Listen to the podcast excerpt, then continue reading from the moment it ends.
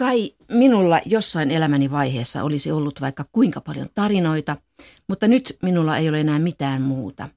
Tämä on ainoa tarina, jonka koskaan pystyn kertomaan. Näin sanoo Richard Papen Donatatin kirjassa Jumalat juhlivat öisin. Se on Donatatin esikoisteos, ilmestyi 1992 ja suomeksi saatiin sitten seuraavana vuonna Eeva Siikarlan suomentamana. Petri Merenlahti ja Jaakko Heinemäki, hauska tavata taas. Samoin ja, kuin myös. Ja erittäin jännä tavata nimenomaan tämän kirjan kanssa, koska mä oon kauhean utelias kuulemaan sitä, mitä te ajattelette tästä kirjasta. Se oli aikoinaan aika monen kulttiteos. Luitte sitä silloin? En. En. Mä muistan, että, että tota, meillä on sitä kotona luettu kyllä niin kuin niihin aikoihin, mutta se en ollut minä. Joku hihkui lukiessaan vai? Donatat julkaisee harvakseltaan noin kymmenen vuoden välein ja seuraavat kirjat olivat sitten Pieni ystävä ja Tikli. Molemmat aikamoisia mammutteja, eli Tikli oli jotain 900 sivua. Eikä... Tämä on 700 sivunsa kanssa semmoinen pieni Pieni, joo, joo, joo, näin sanoi Jakko Heinimäki, joka on painanut sen kanssa viime viikolla. Luulisin näin. Tämä Jumalat juhlivat öisin. Eli The Secret History, eli salainen historia tai kertomus alkunimeltään. Se on siis esikoisteos ja se alkaa näin. Lumi alkoi sulaa vuorilla ja Bani oli ollut kuolleena monta viikkoa ennen kuin aloimme ymmärtää tilanteemme vakavuuden. Hänhän oli kuolleena kymmenen päivää ennen kuin hänet löydettiin. Se oli Vermontin historian suurimpia ihmisjahteja. Osavaltion poliisi, FBI, jopa armeijan helikopteri – College oli suljettu, Hampdenin väritehdas oli kiinni. Ihmisiä tuli New Hampshireista, New Yorkin valtion pohjoisosista, jopa Bostonista asti. On vaikea uskoa, että Henryn vaatimaton suunnitelma toimi niin hyvin näistä odottamattomista tapahtumista huolimatta. Emme olleet aikoneet kätkeä ruumista niin, ettei sitä löydettäisi. Emme itse asiassa olleet kätkeneet sitä lainkaan, vaan jättäneet sen siihen, mihin se oli pudonnut – ja toivoneet, että joku huono onninen ohikulkija törmäisi siihen ennen kuin hänen oli edes huomattu olevan kateessa. Tarinahan oli aivan ilmeinen.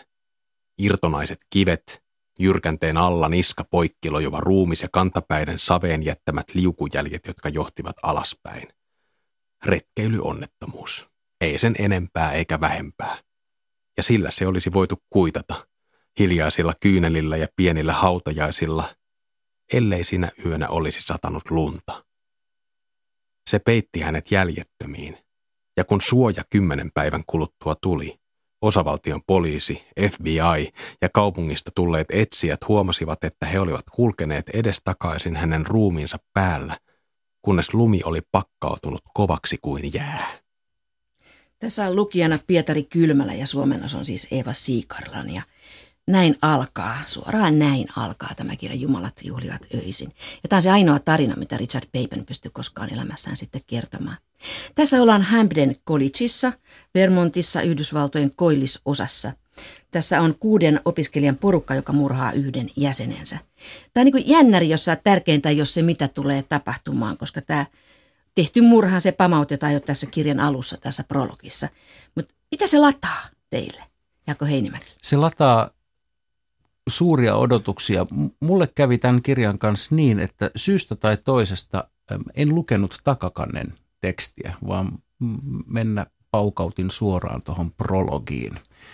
Ja sitten kun jossain kirjan lukemisen vaiheessa kääntelin sitä ja luin myös takakannen teksti, niin ajattelin, että oli hemmetin hyvä, etten ollut lukenut sitä takakannen tekstiä, koska toi prologi on ihan hirveän tehokas, se on koukuttava – se imaisee ihan niin kuin isommin, jos ei, jos ei ole lukenut edes sitä juoniselostusta, mikä tuolla takakannessa on. Et kyllähän tuossa on ihan hirveän niin kuin hyvin aseteltu se, että on tapahtunut murha tai tyyppi on kuollut ja sitä ollaan vähän yritetty lavastaa joksikin muuksi kuin mitä on tapahtunut ja sitten on valtava operaatio, jossa tätä – tätä tota, ruumista etsitään. Ja toi on mun mielestä ihan älyttömän hieno toi tämän prologin loppu, että, että kai minulla jossain elämäni vaiheessa olisi ollut vaikka kuinka paljon tarinoita, mutta, mutta nyt ei ole mitään muuta, että tämä on ainoa tarina, jonka pystyn kertomaan. Entäs Petri Merelahti, miten sä luit tämän alun? On, on myönnettävä, että yllättävän iso juonipaljastus niin kuin takakannessa. Ja tostakin on samaa mieltä, että toi, toi lopetus on komea. Siis joo, siitä käy ilmi, että tämä on murhamysteeri. Se alkaa ruumiin löytymisellä, mutta samanaikaisesti siitä käy ilmi myös, että tämä on niin tunnustuskirjallisuutta ja niin todistajan lausunto, että, että kertoja ilmaisee heti, että hän on osallinen mm. näihin tapauksiin ja se, mitä tässä jännitetään, ei ole niin kuin, siis on, on tietysti myös, mitä tässä oikeastaan on tapahtunut, mutta myös, myös siis se, että kuka tämä kertoja on, mikä Joo. hänen osallisuutensa näihin tapahtumiin on, millainen ihminen hän on, kun hän kertoo tarinan, josta hän sanoo, että tämä teki hänestä sen, kuka hän on, eikä hänelle enää ole muita tarinoita kerrottavana. Tämä on hirveän hieno aloitus, kun ajattelee, että tämä on vielä esikoiskirjailijan aloitus. Että tosi, tosi rohkea, rohkea veto Donataatilta tämä. Siis minkälainen kertoja tai päähenkilö tämä Richard Papen on? Mitä, mitä teille niin kun kirjan aikana paljastuu hänestä? Iso teema tässä tarinassa on semmoinen ulkopuolisuus. Tämä on tyyppi, joka tulee jo valmiiksi muodostuneeseen ystäväpiiriin ja jonka täytyy jotenkin lunastaa paikkansa siinä. Hän on sosiaalisesti eri asemassa kuin nämä muut. Hän on, hän on varaton, opiskelee stipendin turvin ja sitten on hyvin yläluokkaista ja varakasta väkeä – tai sellaiseksi hän heidät kuvittelee. Ja tämä on minusta yksi semmoinen iso juttu tässä koko storissa, tämä ulkopuolisuus ja se, että mä kuvittelen olevani ratkaisevasti toisenlainen kuin muut. Ja jotenkin huonompi. Tämä on ei varsinaisesti tämmöinen alemmuuskompleksi story, mutta siis se sellainen, että, että mä ajattelen, että toiset on jotenkin parempia, etevämpiä, varakkaampia. Heillä on paremmat mahdollisuudet mm-hmm. elämässä kuin minulla. Ja tämä on nyt yksi semmoinen aika yleisinhimillinen se, se, että jos minulla olisi noin mahdollisuudet, mitä tolla, niin mitä minusta tulisikaan. Mm. Mä, mä oon samaa mieltä itse asiassa, toi on hyvä havainto ja, ja toi ulkopuolisuuden teema, teema tuntuu monella tavalla – määrittävän ky- kyllä tätä kertojaa ja, ja sitä, minkä tyyppinen kertomus tämä on. Et siinähän on monien tällaisten niin kuin ulkopuolisuuskertomusten piirteitä. Siis tämä kertoja on, muista aika lailla tästä sisäoppilaitosromaanin päähenkilöä. Siis pieni ihminen kokee kovia kaukana kotoa ja sitten tulee tämä, tämä tämä uusi tuttava piiri, jonka siellä saa, jossa on sitten taas tämmöisen luokkaretkifantasian piirteitä, niin kuin kuvasit, että, että siinä on sosiaalista nousua, mutta se ei tapahdu siis varallisuudessa tai arvossapidossa, vaan, vaan siinä on siis ajatus, että tämä ihminen on kasvanut niin maun vankilassa. Ja, ja se löytääkin itsestään sellaisia ominaisuuksia, joiden ansiosta hän niin kuin pääsee piireihin, mutta näiden piirien niin kuin se luonteenomainen juttu ei ole niin vauraus tai, tai menestys, sitäkin on. Mm. Siis, siis mm. siinä on glamouria monella tavalla, mutta se sivistys on, on, niin se, on se iso juttu.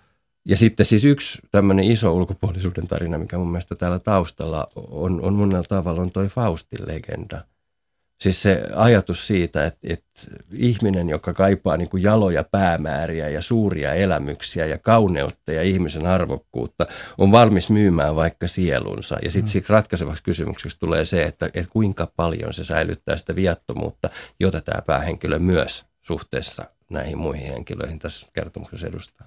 Vaikka tässä käy Richardille aika jännästi ja aika, hän ajautuu aika äärimmäisiin tekoihin, niin silti hänessä on jotain ihan hirvittävän yleistä, hirvittävän tuttua, hirvittävän tavallista nuoruutta. Sehän on just tämän storin koukuttavuus myös, että mm-hmm. tämä ei ole niin jotenkin tuolla yläpilvissä, vaan toi on joka mies. Joo. jo, no, ei, ei edes niin kuin sukupuolispesifisti Joo. mies, vaan tämmöinen jo, jo, kuka tahansa. Joo, ja nimenomaan sellainen tavis, joka unelmoi siitä, että, että hänestä paljastuukin joku tämmöinen tämmöinen tota, niin kuin hieno piirre, että hänen elämänsä muuttuu vähän niin kuin, niin kuin lapsen fantasia siitä, että, vain, että olenkin todellisuudessa niin kuin kuninkaallista sukua. Tai niin, tai ajatelkaa nämä tämmöiset niin kuin naistenlehtien muuttumisleikit, joo, että jo. tässä on joku sellainen. Joo. Mm. Ja se ei ole se, että susta tulee joku toinen, vaan susta löydetään se ne, hieno, joka se todellisuudessa Kyllä, olet. kyllä. Vaikka sä oot kasvanut niin kuin tämän plaanon keskellä. Ne. Ja jossain mielessä tämä on niin kuin ruma ankanpoikainen myös. Mm, tuhkimo. Richardista löytyi niin. paljon piirteitä. Tämä Donna Tart äh, kirjoitti kirjaa yhdeksän vuotta ja hän aloitti tämän kirjan omana college-aikanaan. Hän on kotoisin Alabamasta pikkukaupungista, mutta hän opiskeli Vermontissa äh, tuolla Yhdysvaltojen koillisosassa. Hän opiskeli tällaisessa collegeissa kuin Bennington College, joka kuvista päätellen muistuttaa hyvin paljon tätä Hamden Collegea.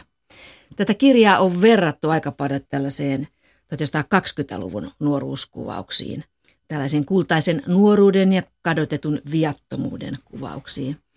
Scott Fitzgeraldillahan on sellainenkin kirja kuin Kaunis ja kadotukseen tuomittu. Ver- vertaatteko te tätä kirjaa tällaisiin vanhempiin? En suoranaisesti tolleen ve- verrannut, mutta mä huomasin, että mun piti yhtenään, tai ei nyt yhtenään, mutta, mutta toisinaan niin tarkistaa, että – että et mihin aikakauteen tämä sijoittuukaan.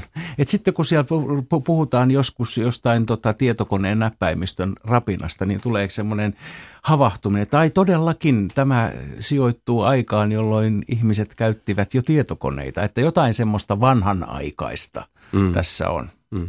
Tämä oli sillä itselle jännä, kun mä olin vuonna 1993 opiskelin tota Chicagossa tota Hyde Parkin kampuksella – kolme kuukautta, niin, niin tässä oli joku semmoinen, semmoinen tietynlainen yht, yhtymäkohta niin kuin opiskelijaelämään Yhdysvalloissa tollo, joka vielä niin kuin henkilökohtaisesti toi muistoja mieleen. Jos Jumalat juhlivat öisin on tällainen, tai olisikin tällainen romanttisen kultaisen nuoruuden kuva, niin Donatat sekoittaa sen aika paljon muutakin. Tämän murhan jälkeen, tämän yhteisen illanvieton keskipisteessä on rikkoutunut peili. Takan yllä riippuva peili oli huomion keskipisteen. Vanha usvainen peili ruusupuisessa kehyksessä. Ei mitenkään merkittävä, sillä se oli kotoisin kirpputorilta, mutta se näkyi ensimmäisenä huoneeseen tullessa ja oli nyt entistäkin huomiota herättävämpi, koska se oli rikkoutunut. Täynnä dramaattisia säröjä, jotka lähtivät keskeltä kuin hämähäkin seitti. Sen rikkoutuminen oli niin huvittava juttu, että Charlesin oli kerrottava se kahteen kertaan – vaikka huvittavuus itse asiassa oli hänen esityksessään. Kevät siivous, hän siinä aivastelee pölystä surkeana ja aivastaa itsensä suoraan alas tikkailta ja keskelle peiliä, joka on pesty ja kuivumassa lattialla. Sitä minä vain en tajua, miten te saitte sen ripustetuksi niin, ettei lasi pudonnut pois, Henry sanoi. Se oli ihme. Enää en koskisi siihen. Eikö se näytäkin jotenkin suurenmoiselta? Tämä on hyvin tyypillistä Donataatia, että tässä on mielettömän romanttinen kuva tästä peilistä. Mutta peili heijastaa näitä nuoria ja se peili on lopulta säröillä. Mutta se on alun pitäenkin, se on lainatavaraa, se on kirpputorilta ostettu. Eli tämä suuremmoinen kultainen nuoruus, tämä ylimielinen nuoruus, mitä nämä nuoret tässä niin hakevat tai mihin he hakeutuvat, niin se on kirpputorilta. Se on no. lainatavaraa, se Joo, ei ole enpäs, aitoa. Enpäs tullut ajatelleeksi noin, koska en mä ajattele, että kirpputori kama ei olisi aitoa, mutta, tota, mutta ainakin se on jotakin semmoista, että se ei ole täysin omaperäistä. Että se on, se on perittyä tai se on, se on jotakin sellaista, jonka aiemmatkin ovat nähneet ja kokeneet. Nämä kuusi nuorta opiskeli kreikan kieltä ja kulttuuria erillään muista Hamdenin opiskelijoista. Ja sitä korostetaan koko tämän kirjan. Tämä on mun mielestä hirveän mielenkiintoinen tässä kirjassa, että mitä on tämä antiikin kreikka opiskelijoille näille nuorille. Että mitä tapahtuu, kun astuu näin kaukaiseen kulttuuriin ja kaukaiseen aikaan. Te olette kumpikin, Jaakko Heinimäki ja Petri Merelahti, lukenut teologiaa, että teillä on pikkusen tuntumaa tähän. On, on, onhan siinä samaa. Siis mä mietin teologia sinänsä, kun sehän on niin kuin potpurri. Et siinä, on, siinä on tietty ero, kun se on yhtä aikaa, niin kun siinä on vanhoja kieliä ja kirjallisuutta ja siinä on historiaa ja on myyttiä ja riittiä ja on klassisia opintoja, logiikkaa, mm. filosofiaa. Ja sitten, sitten tulee, sitten tulee sosiologiaa niin. ja sosiaalipsykologiaa ja kaikkea sellaista siihen päälle. Et se on sillä, sillä tietysti vähän erilainen, mutta onhan siinä semmoinen sama, muistan uskontopsykologiassa siis puhutaan tästä roolinotto-uskonnollisuudesta, siis siitä, että ihmiset peilaavat omia mm. uskonnollisia kokemuksia, niin kuin suurten uskonnollisten hahmojen kokemuksia, ikään kuin ottavat roolin, jossa he – vertaavat niin kuin omaa jumalasuhdettaan ja omaa elämäntilannettaan joko johonkin raamatuhenkilöön, joka on aika tavallista, ja sitten antavat sille niin kuin sisältöjä sieltä, tai johonkin kirkkohistoriaan. suuriin uskonsankareihin. Ja ehkä siinä on jotakin semmoista samanlaista, että sielläkin ihmiset kuljeskelivat niin kuin, tota, yhtä aikaa siinä sen ajan 80-luvun maailmassa, missä me opiskeltiin, ja sitten samaan aikaan he kuljeskelivat joillain ihan toisilla tantereilla. Tait, on taittelemassa jo. tähkäpäitä niin, niin. Tota, Galileassa. Mutta voiko niin kuin kaukaisen ajan kulttuurin kanssa, niin voiko siellä harhautua väärä, väärille poluille? Siis sillä että täällä just puhutaan, että, että klassinen ajattelu on kapeaa, epäröimätöntä, armotonta. Ja tavallaan se on se, mihin nämä nuoret iastuu aika paljon.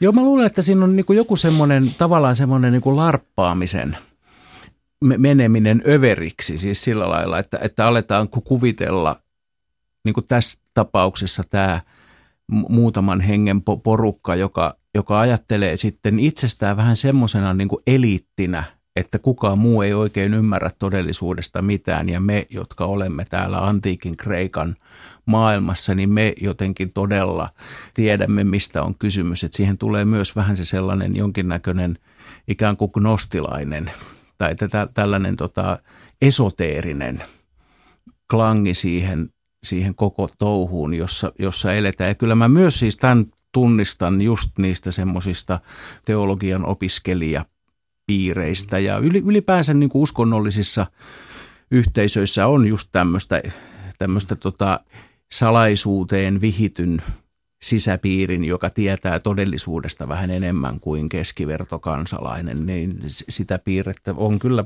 sellaisia piirejä on.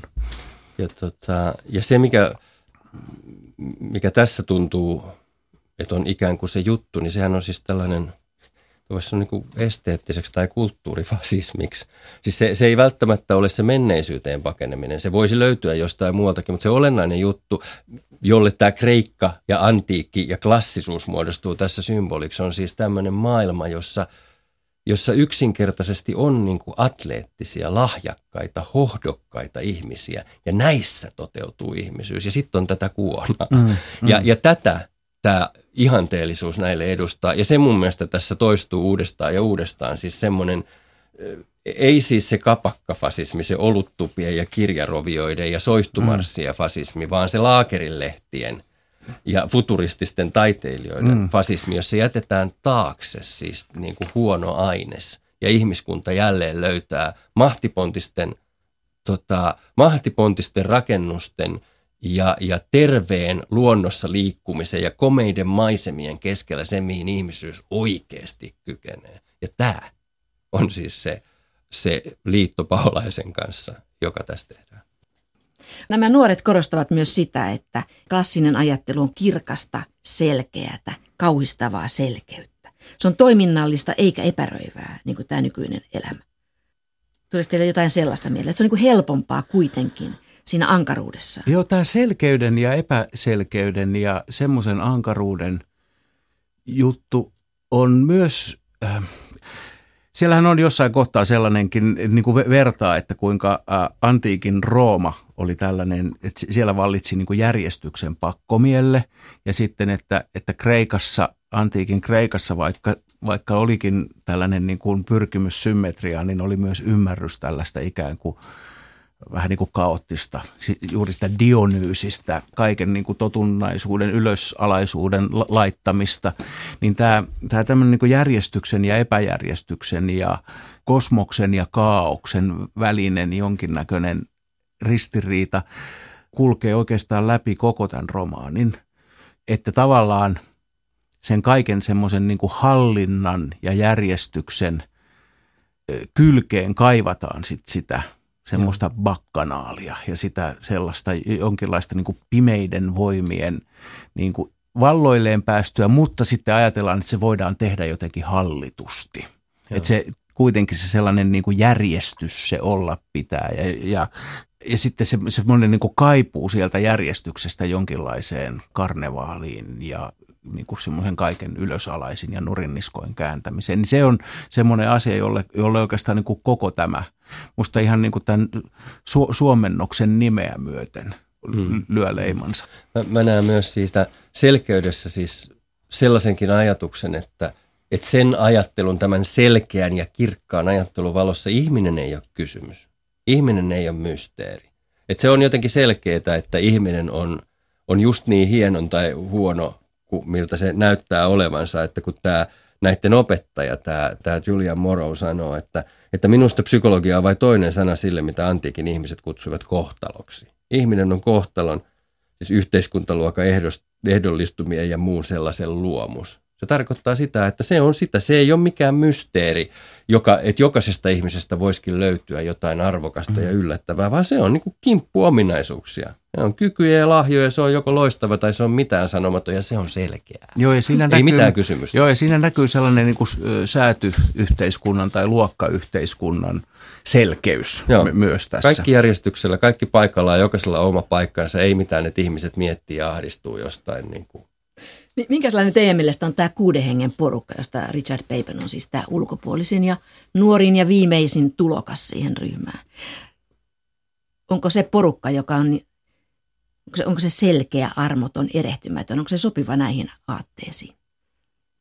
Se, se, sieltähän paljastuu niin kuin se, säröä sitten. Se, ja sekin on, että se kuvataan alkuun sellaisena, jo, jollaiseksi Richard sen näkee – se kuvataan jotenkin yhtenäiseksi ja selkeäksi. Ja sitten kun tarina etenee ja Richardin ymmärrys kasvaa ja hän tutustuu näihin ihmisiin paremmin, niin sitten sieltä alkaa myös paljastua sellaisia asioita, jotka rikkovat sen selkeyden. Mutta on, onhan se, on siinä niin kuin sellainen selkeys ainakin, että kyllähän se Henry siinä ihan niin kuin semmoinen johtajahahmo on – joka pitää naruja käsissään tai ainakin pyrkii pitämään. Tämä Bani poikkeaa, tämä poikkeaa niin tästä porukasta jonkin verran. Hän ei kanna niin sellaista auraa, tällaista antiikin maailman outoa kylmyyttä, mikä näissä muissa on, ja hän onkin sitten se, joka joutuu murhatuksi. Ja se Bunny on jossain mielessä tämän Richardin niin peilikuva. Varaton ja t- tulee erilaisista piireistä, ja, ja sekin on niin se että, että se henkilö, joka tässä on uhri, niin se on jossain mielessä tämän kertojan oma peilikuva. Richard on valmis sitten mihin tahansa, että hän kuuluisi tähän joukkoon, jotta hänkin saisi hieman tätä antiikin maailman outoa kylmyyttä ja glamuuria itseensä. Eikä siinä tarvita muuta kuin se, että Henri tämä johtaja sanoo hänelle, että hienosti tiedetty, sinä olet juuri niin fiksu kuin ajattelinkin. Ja Richard on koukussa ja lopulta osallisena murhaan. Minusta olisi mukava sanoa, että minut ajoi siihen jokin valtava, traaginen motiivi. Mutta valehtelisin, jos sanoisin niin.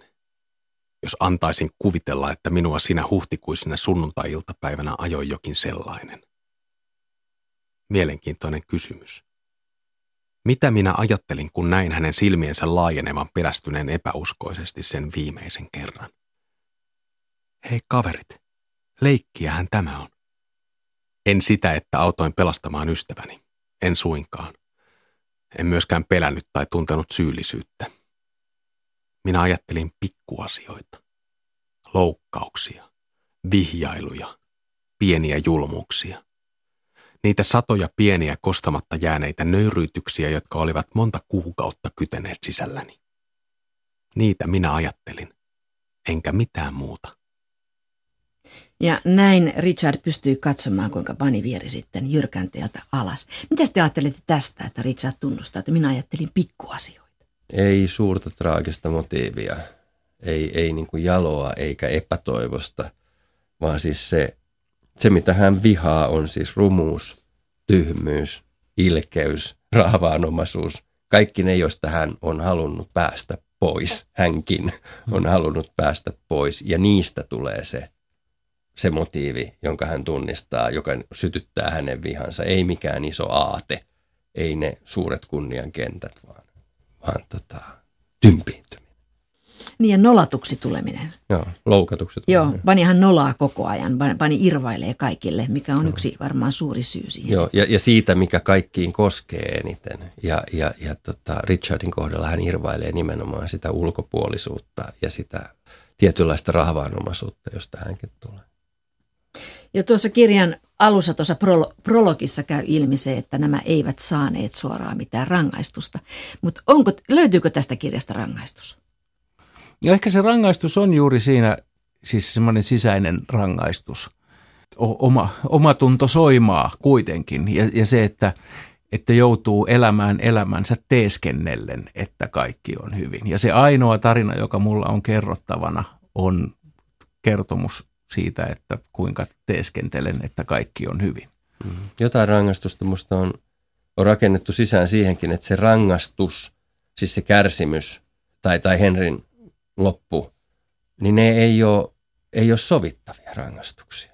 Jo, jollain tavalla siitä ei tule sellaista tunnetta, että, että ihmiset sitten katui, säilytti viattomuutensa ja se, mihin he joutuivat, jollain tavalla sovitti heidät. Siis Richardin kohdalla siihen jää tietynlainen varauma, että ehkä Henrin kohdalla mun mielestä ei hänelle mm. se ei olisi ollut edes tervetullut. Se on mielenkiintoista, täällä lopussahan viitataan Faustiin, mutta se ei ole Goethen Faust. Siis Goethen Faust, josta löytyy se viattomuuden pisara ja sitten sen lisäksi jumalallinen armo nostaa hänet kuitenkin ylös, vaan se on Christopher Marlowin Faust, siis Marlowi, joka kuolee kapakkatappelussa. Mm-hmm. Et, tota, siihen ei sisälly, eikä siihen toivoteta edes tervetulleeksi sellaista tota, siihen Marlowe Faustin loppuun. Se vaan niin kuin huutaa surkeasti, kun se sielu haetaan. Richard on ainoa tästä porukasta, joka valmistuu sitten yliopistosta ja hän päätyy tutkimaan nimenomaan Malovin muun muassa ää, näytelmiä.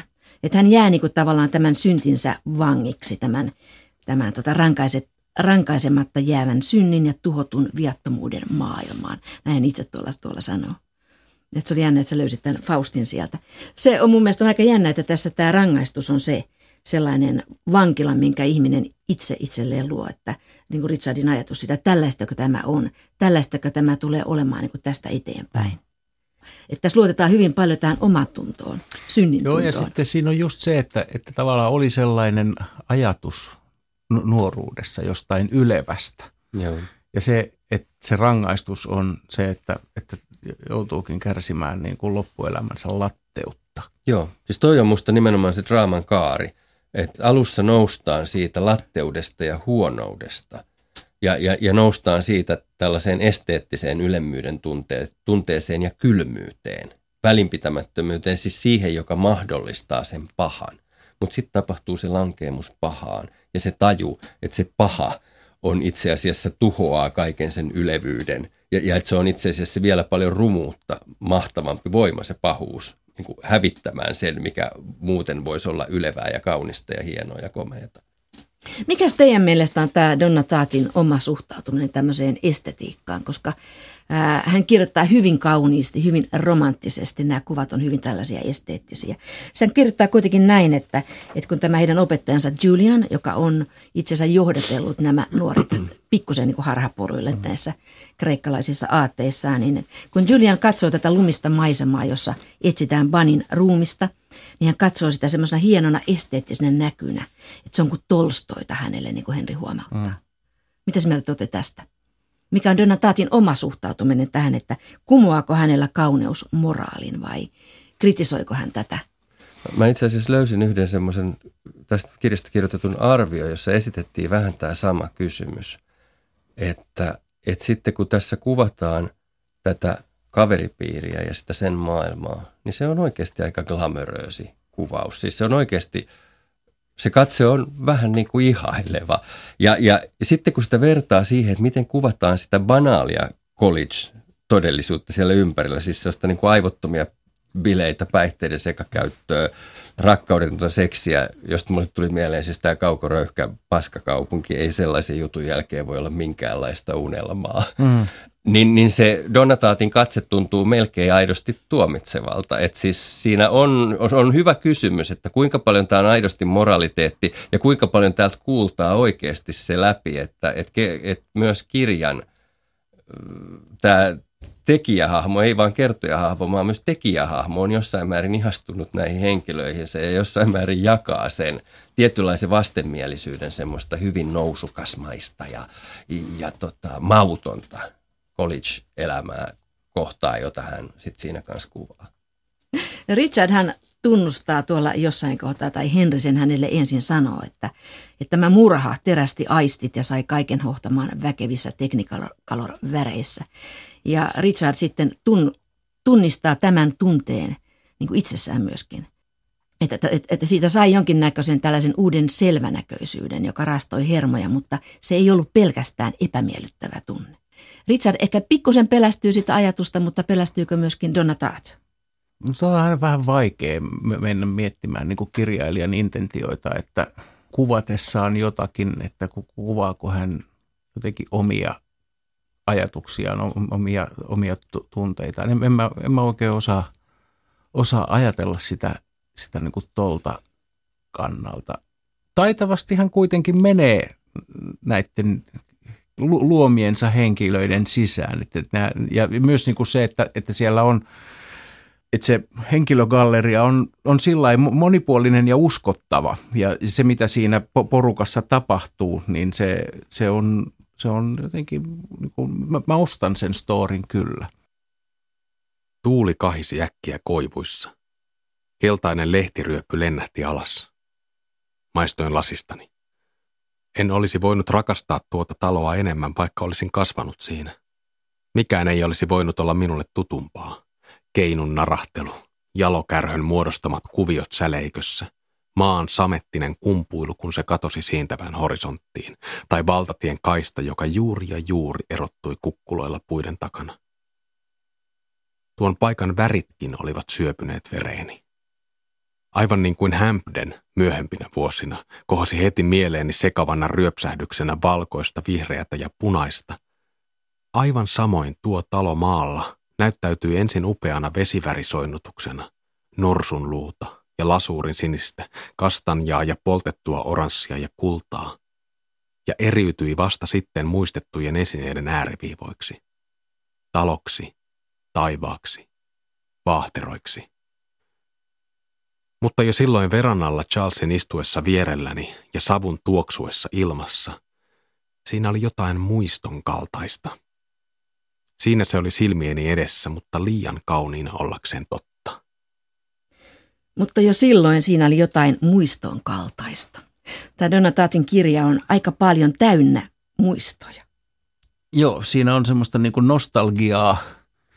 Ja sitten mietin sitä, että onko se onko se niin kuin, tämä muiston kaltaisuus, että se, siinä on niin kuin paljon sellaista, että tyyppi, niin kuin tuossakin katkelmassa, että, että tyyppi niin kuin ajattelee nyt olevaa hetkeä ikään kuin siltä, että miltä se tuntuu sitten, kun minä myöhemmin muistan tämän. Hmm. Ja sitten siellä on, on joissakin kohdissa just sellainen, ja on ihan niin kuin tämmöinen eksplisiittinen, että ei halua ajatella tulevaisuutta. Ei halua ajatella niin kuin esimerkiksi niin kuin paluuta sinne Huoltsikalle Kaliforniaan ja jotenkin siihen, että mistä olen kotoisin ja sitten että kun tämä vaihe elämässä on ohi, sitten mä palaan sinne, mistä olen lähtenytkin. Ja se, se paluu, se tulevaisuudessa tapahtuva paluu tuntuu joltakin sellaiselta, jota mä en halua nyt ajatella. Mä haluan pysäyttää ikään kuin tähän hetkeen ja olla ajattelematta, mitä tulevaisuudessa tapahtuu. Ja silloin mä näen niin kuin tämän – että, että, mä, että mä muistan tämän hetken siinä tulevaisuudessa, jota mä itse asiassa en haluaisi koskaan toteutuvankaan. Mitä, mitä se, kun täällä on, sanotaan myöskin näin, että eräs näistä äh, kuusikosta soittaa Scott Joplinia ja se kaikuu aavemaisesti ja ihanasti. Ja kun sitä kuulee, niin Richard ajattelee, että, että tämä tuntuu muistolta, muistolta jostain, mitä mä en ole koskaan kokenut. Mikä on muisto jostain, jota ei ole koskaan kokenut? On, on, on ehkä sellaisia muistoja, jossa tajuaa hetken saavuttaneensa jotakin sellaista tai saaneensa lahjaksi jotain sellaista, mitä ei koskaan ajatellut, että itsellä olisi niistä lähtökohdista, joista tulee.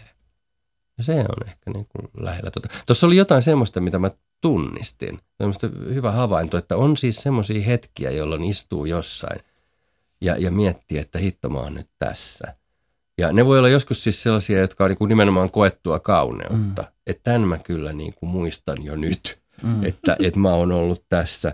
Ja sitten on vielä siis niin kuin, tota, koetus kauneudessa jotain tuollaista, mutta sitten on vielä siis koettua hyvyyttä, joka on musta vielä jotenkin enemmän. Se, se ei ole pelkästään niin kuin surumielistä tai kaihosaa, että onpas nyt – vaan se on jotenkin myös niin kuin syvästi surullista ja koskettavaa, koska tajuaa, että niin kuin kaikki hetket, niin tämäkin tulee katoamaan. Että ne hetket, joissa uskaltaa rakastaa, niin ne on sekä niin kuin kaikista katoavimpia hetkiä, koska niiden katoavaisuus on kaikista traagisinta, mutta ne on myös kaikista kuolemattomimpia Niin, hetkiä. että- ne ei niin kuin vaan häviä. Se suru on ehkä pikemminkin jonkinlaista kaihoa Mm. kuin sellaista niin kuin menetyksen s- Joo. surua. Onko tämä muisto tässä hyvin paljon niin kuin kaipausta? Joo, se on jännää, että kun miettii sitä kaipuuta ja, ja miten tämä kertoo, ja Richard Bacon puhuu tästä kaipuusta, siis kaipuusta siellä alussa, kun se sanoi, mikä oli kaiken pahan alku, ja juuri siis tämä sairas kaipaus kaikkeen maalaukselliseen, kaipaus pois sieltä bensa-asemien varjosta ja, ja kertakäyttökulttuurista johonkin sairaan kauniiseen maailmaan. Ja se on se kaipuu, mitä on tunnettu. Sitten tullaan siihen pisteeseen, jossa jotain siitä on saavutettu. Ja sitten kun se muuttuu uhanalaiseksi ja sua aletaan kiusata sekä sillä, että se sun tulevaisuuden kuva pyyhitään pois, että sut palautetaan siihen menneisyyteen, niin kuin Bani koko ajan sanoo, että mä tiedän, mistä sä tuut ja mä tiedän, minkälainen tyyppi sä oot. Niin siitä nousee siis se katkeruus ja viha ja, tota, ja, ja lopulta se, se tota, säälimätön teko. Siinä puhuttiin siis ei kertakäyttökulttuurista, vaan kertakäyttöinen menneisyys. Joo, siis joo. Se, just se ajatus, että, Disposable past. joo, että, että, tota, että se voidaan, voidaan niin kuin heittää menemään ja tavallaan luoda itselleen oma historia, joka on jotakin muuta kuin se Joo. koettu ja eletty historia.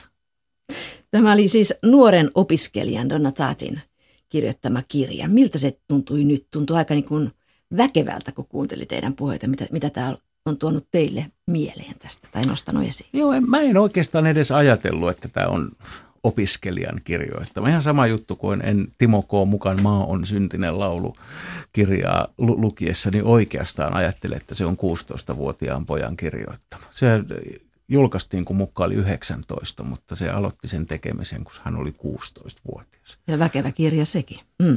Joo, Mitäs. Petri?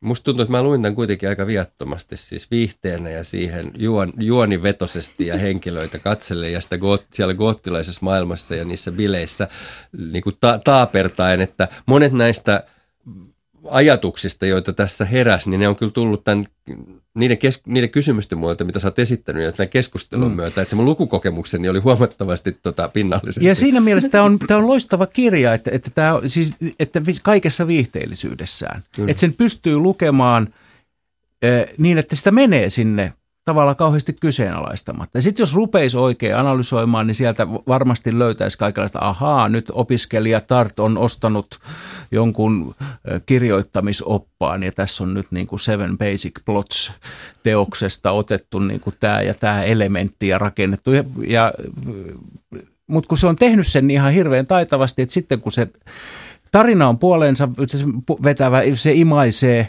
niin sittenhän sitä vaan niin kuin ottaa ja lukee ajattelematta, että miten tämä on tehty. Kiitos Jaakko Heinimäki ja Petri Merelahti. Eli tämä kirja kannatti siis lukea. Ilman muuta. Juu.